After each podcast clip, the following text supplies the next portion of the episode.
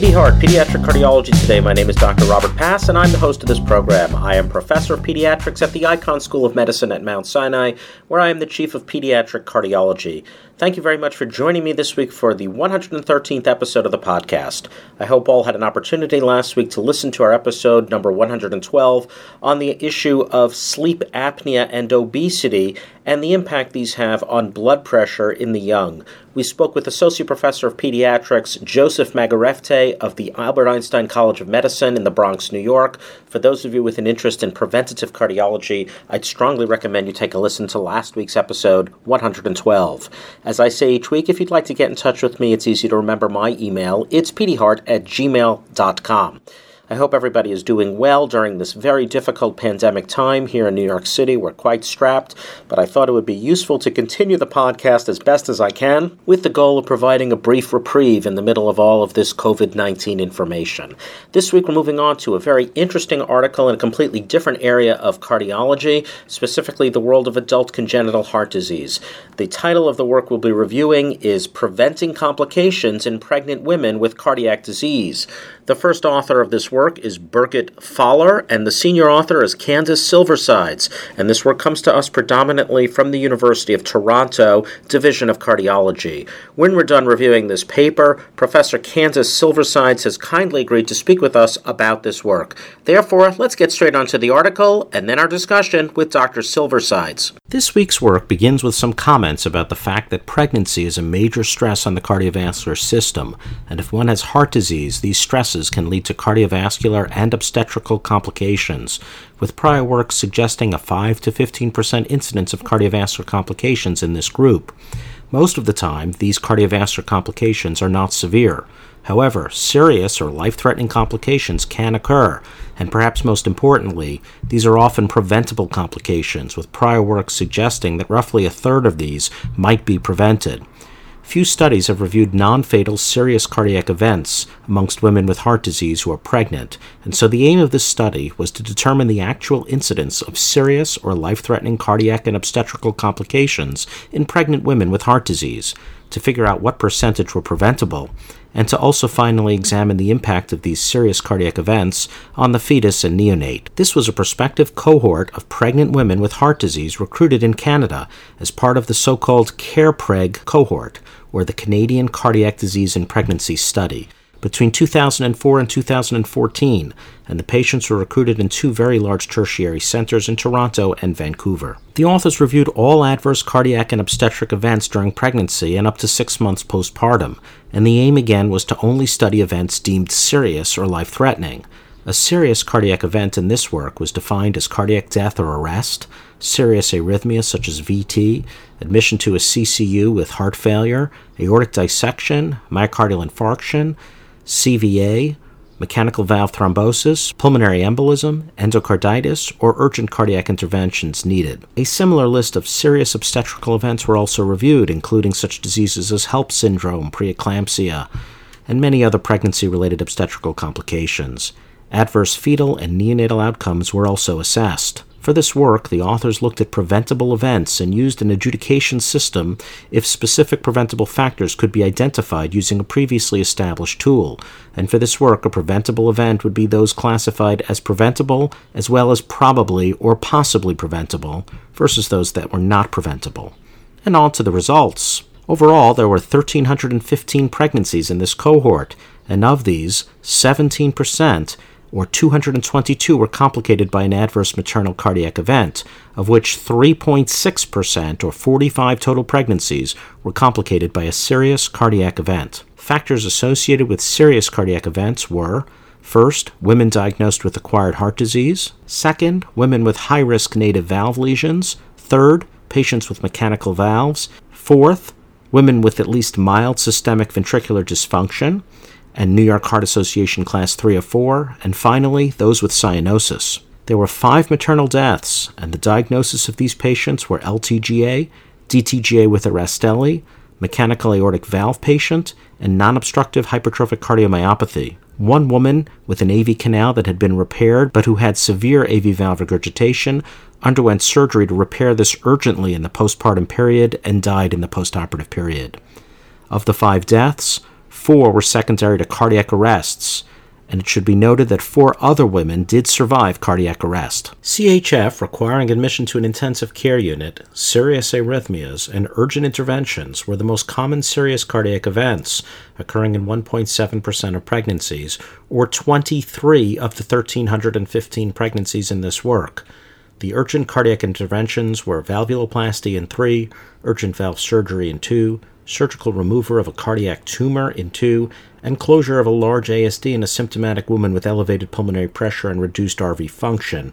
Finally, an aortic root replacement was performed for aortic dilation in a woman with Marfan syndrome.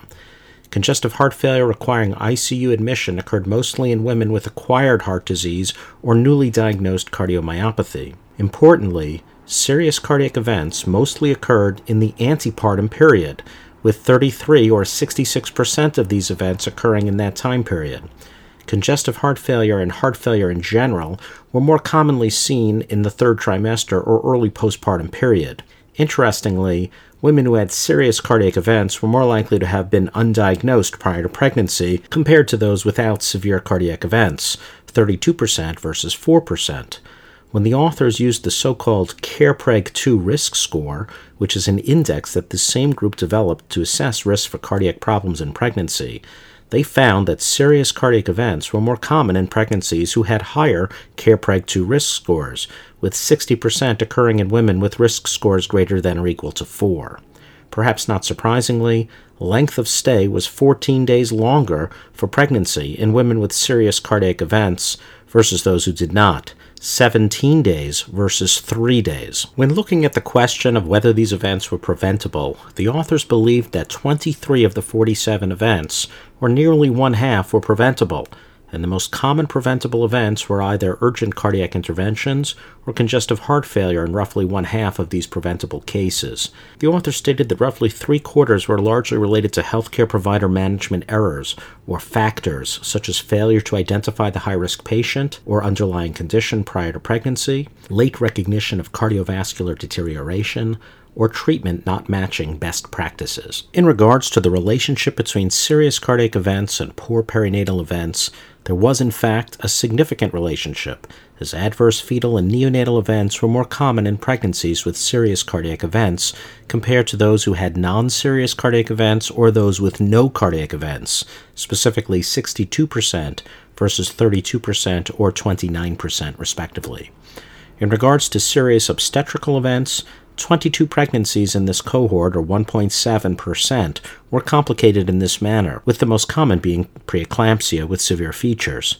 There was no clear association between serious cardiac events and serious obstetrical events. In their discussion, the authors have a wonderful central illustration, which is one of the nicer features of all articles in the Journal of the American College of Cardiology, and they show clearly that 3.6% of all of the pregnancies in this work had a serious cardiac event, and of these, 49% were preventable serious cardiac events, and the authors demonstrate that the majority of these were provider management related factors, and these factors were largely first, failure to identify the condition prior to pregnancy, second, failure to identify high risk, third, late recognition of cardiac deterioration, fourth, delay in treatment or intervention, fifth, inappropriate treatment, and finally, sixth, no preconception counseling provided. I would strongly recommend that all who have an opportunity to read this paper specifically look at this wonderful diagram, which is on page 1449. The authors explain that the incidence of serious cardiovascular events of 3.6% in this work is very high,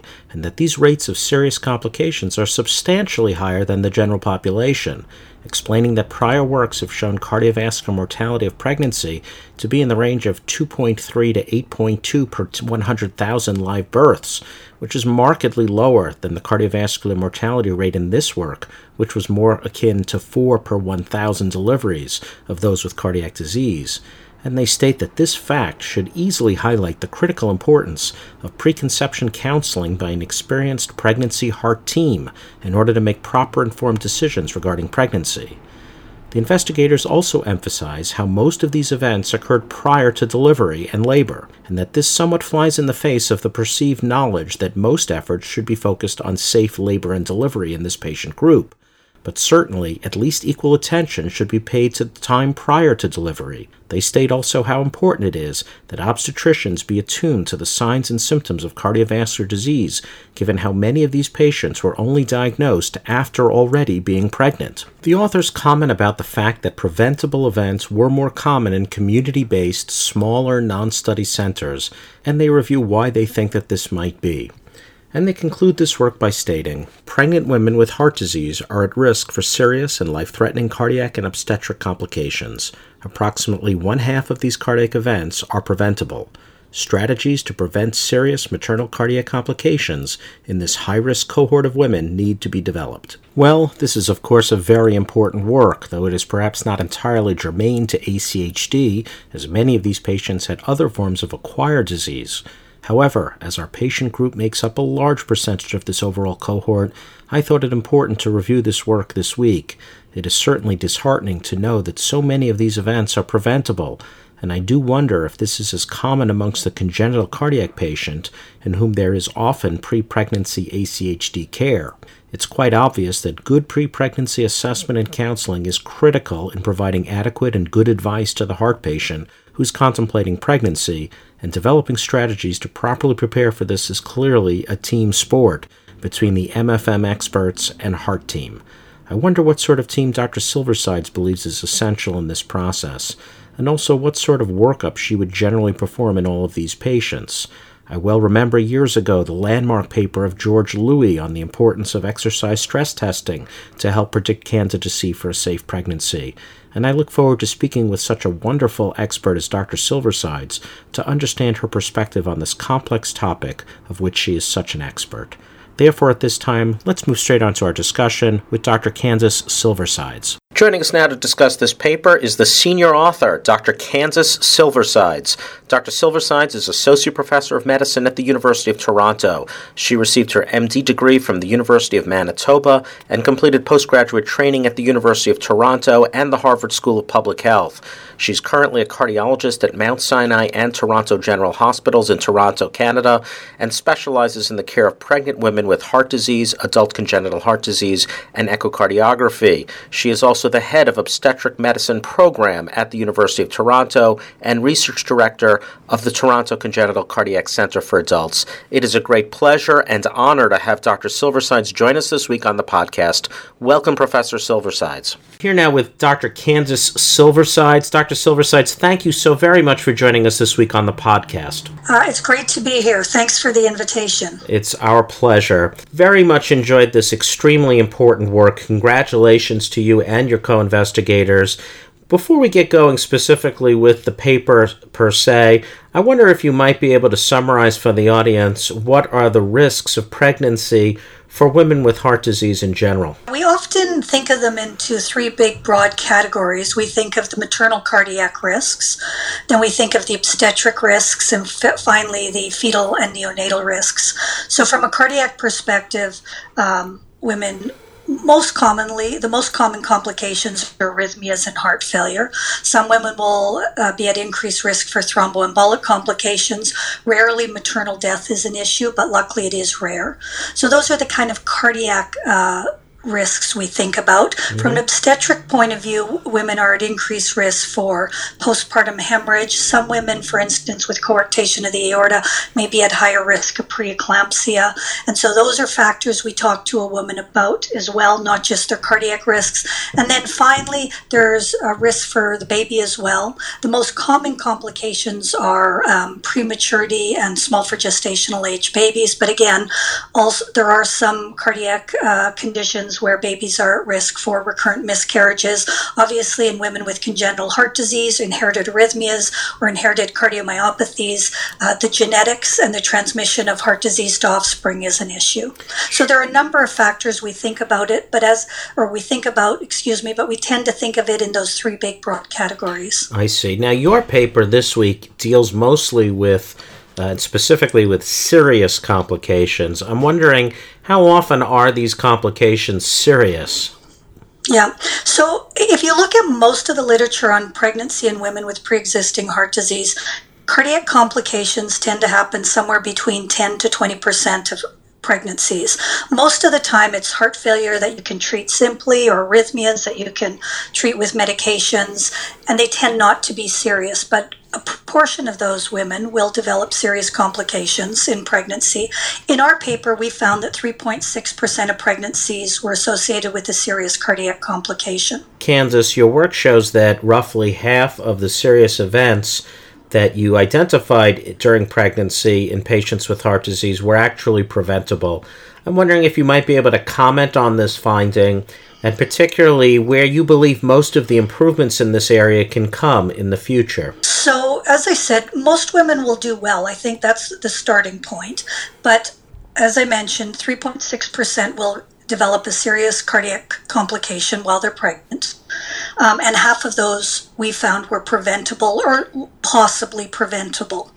Um, the most common complications that we found preventable were heart failure or the need for urgent interventions. And I'll give a few examples in a moment. But Great. just in comparison, what we found was that women who developed serious arrhythmias or had MIs during pregnancy, those were much less likely to be preventable. So it did seem with the preventable complications, they seemed to be certain ones that were more likely to be preventable than others. Yes. So, for instance, uh, for women that developed heart failure, you know, some examples of preventable uh, scenarios were women who came in with shortness of breath, had a diagnosis of congenital heart disease or cardiomyopathy, and weren't picked up that they were in heart failure and called anxiety or some other diagnosis. Oh or women that were in heart failure weren't transferred from a smaller center to a tertiary care center where perhaps they could get more kind of advanced heart failure care. Mm. So, those are the kinds of things we saw from a heart failure perspective.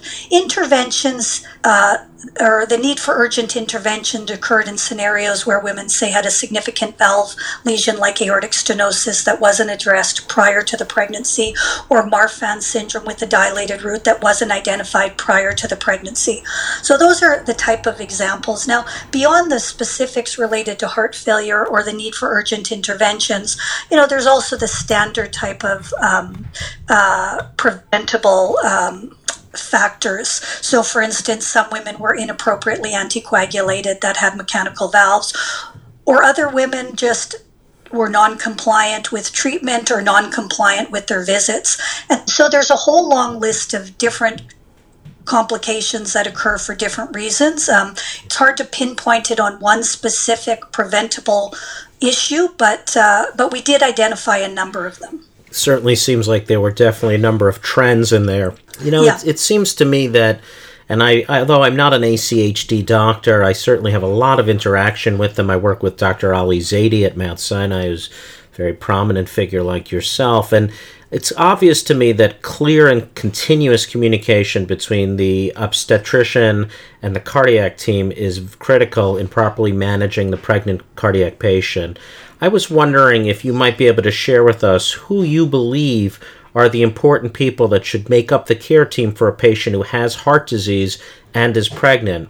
And how do you practically communicate with one another when you're caring for a woman in this situation? Yeah, so I often tell the trainees that it's a team sport. So it really does require people with different uh, expertise you know, you do need a cardiologist that has some expertise in pregnancy and heart disease because there are things you have to, knowledge you need to acquire and things you have to get familiar with um, treating you know, it gets a little tricky with adult congenital heart disease patients because I think you also need some background in adult congenital heart disease outside of the pregnancy and heart disease realm. And, and certainly the original cohort of docs that looked after pregnant women with heart disease were often ACHD docs because they were naturally following their own patients. Yes. The other important member of the team is obviously the maternal fetal medicine specialist. Um, and again, it's good to have a maternal fetal medicine specialist who has some expertise in pregnancy and heart disease. The obstetric anesthetists are really critically important to help uh, the patient get through labor and delivery. And I think we often don't think of it enough, but certainly the nurses in the clinics and the nurses on labor and delivery are frontline caregivers, and they have to be comfortable for not only the obstetric component of care, but also dealing with the cardiac component of care. And then there's also other members of the team that will come in as necessary. So, for instance, uh, genetics may be involved, hematology may be involved, and in some cases, neonatologists will be involved. That's a, that's a very nice and clear description. Thank you. You know, your work found that serious cardiac events seem to be associated with worse fetal or newborn outcomes, but did not appear to affect obstetrical complication rates. Could you comment on why you think this might be? Uh, well, I think there's been a number of studies that shown maternal health impacts fetal health. Um, so, for instance, uh, women that have acute decompensation will have um, adverse fetal and neonatal outcomes. Uh, the mechanisms by which those happen, I think, are not well understood. There's some data that shows that cardiac output, um, maternal cardiac output, that is, may affect fetal and neonatal complications. Yes. There's other maternal health factors. There may be placental factors, genetic factors, the impact of cardiac medications on fetal health, but but I think we don't often truly understand exactly the mechanisms involved, although there's lots of potential players. Um, so we do know a fair bit about maternal health and how maternal cardiac health and how it impacts fetal health. I think the question as to the obstetric side of things, we didn't specifically look at that very closely in our study. We did look at very serious obstetrical complications, and the main one we found was preeclampsia with severe features. So that's preeclampsia where you either have CNS involvement or liver involvement or multi organ involvement. Mm. And in that scenario where we had really severe preeclampsia, two thirds of those babies had complications, the most common being prematurity and, and low birth weight. Um, but certainly for the very serious obstetric complications, it does seem to impact the baby baby. Um, and we just didn't look at all obstetric complications, the more, you know, the, the more benign ones and what their impact on, on fetal and neonatal complications were in detail. I see. Well, Dr. Silversides, I'm very appreciative of your joining us this week. I'm going to wrap it up with our final question. When you're assessing a patient and their candidacy for pregnancy, in the ideal world, recognizing there is no such thing, what sort of cardiovascular evaluation do you perform prior to the decision to become pregnant, which I assume you try to make with the parent or the or the, the, the patient? Yeah, so preconception counseling is really critical. It allows women to understand what they're getting into. It allows them it allows them to make an informed decision about if they want to have a pregnancy, and it also allows you an opportunity to perhaps um, suggest an intervention if in fact that will improve the um, improve the outcome of the pregnancy or modify any medications that may be teratogenic. So there's a lot of different things the preconception visit will accomplish. In terms of how you go about it, you know, we often tackle it kind of again in a systematic way. We talk about um, the risk factors, the maternal risk factors that we know are associated with adverse maternal and fetal and neonatal outcomes. Yes. And there's large, we have a number of risk scores that we use. One that came from Toronto is called the Carpreg risk score, but it's based on baseline maternal clinical variables, echocardiographic variables, and even variables like delivery of care, making sure they get care early and proper surveillance throughout pregnancy. Those are things that predict how women will do. So you kind of go through the general predictors that we know are associated with adverse outcomes and you tally them up for any given patient. And then you integrate a few more things things. You actually think about a specific lesion. So, for instance, a Fontan has some unique risks associated with pregnancy. The risk of, peri- of postpartum hemorrhage is high, the risk of recurrent miscarriage is high in that population. And and although they may not be in a general risk score that we use, they're actually uh, risks that are specific to the Fontan that are important to discuss that with that woman.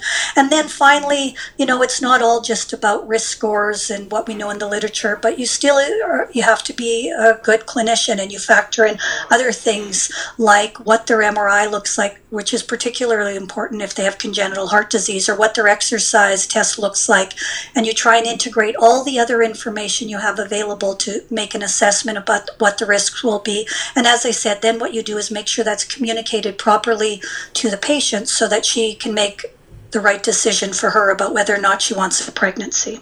Well, that was a wonderful description and discussion of uh, all of the different factors that go into evaluating a patient prior to the decision to become pregnant. Thank you very much, Dr. Silversides. I want to congratulate you again and your co investigators on a really wonderful paper that has significantly added to the literature. And I want to thank you again for coming onto the podcast this week. I know everybody's going to be very excited to hear your comments this week. Thank you for allowing me to be part of it. Appreciate it. Have a wonderful evening. Well, as I'm often fond of saying, when the guest is good, there's not a whole lot to say. Dr. Silversides was quite eloquent in her description of the paper, as well as cardiac disease and pregnancy, and I think her comments about how she thinks about the pregnant patient with heart disease were very illuminating and gave us a good framework to think about patients going forward. And I think the importance of pre pregnancy planning was clearly an important concept that she wanted to impress upon us this evening. I'm most appreciative of Professor Silversides this evening for joining us to discuss this work with us. To conclude our 113th episode of the podcast, we'll hear the wonderful American tenor Matthew Polenzani sing the beautiful Schubert song Frühlingsglaube, which means faith in spring. What better hope could we have at the present time? This little song ends with the words The world grows fairer each day. We cannot know what is still to come. The flowering knows no end. The deepest, most distant valley is in flower. Now, poor heart, forget your torment. Now all must change. I'd like to thank you for joining me this week for our 113th episode. I wish everybody safety and strength in their work, and I'd like to thank our guest, Dr. Silversides, for her wonderful contribution. I'll see you all next week for episode 114.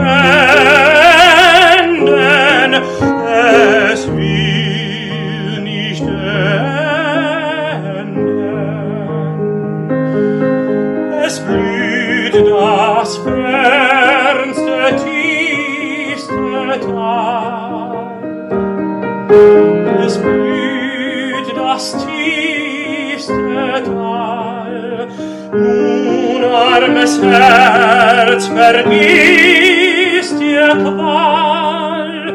Nun muss ich alles, alles weg.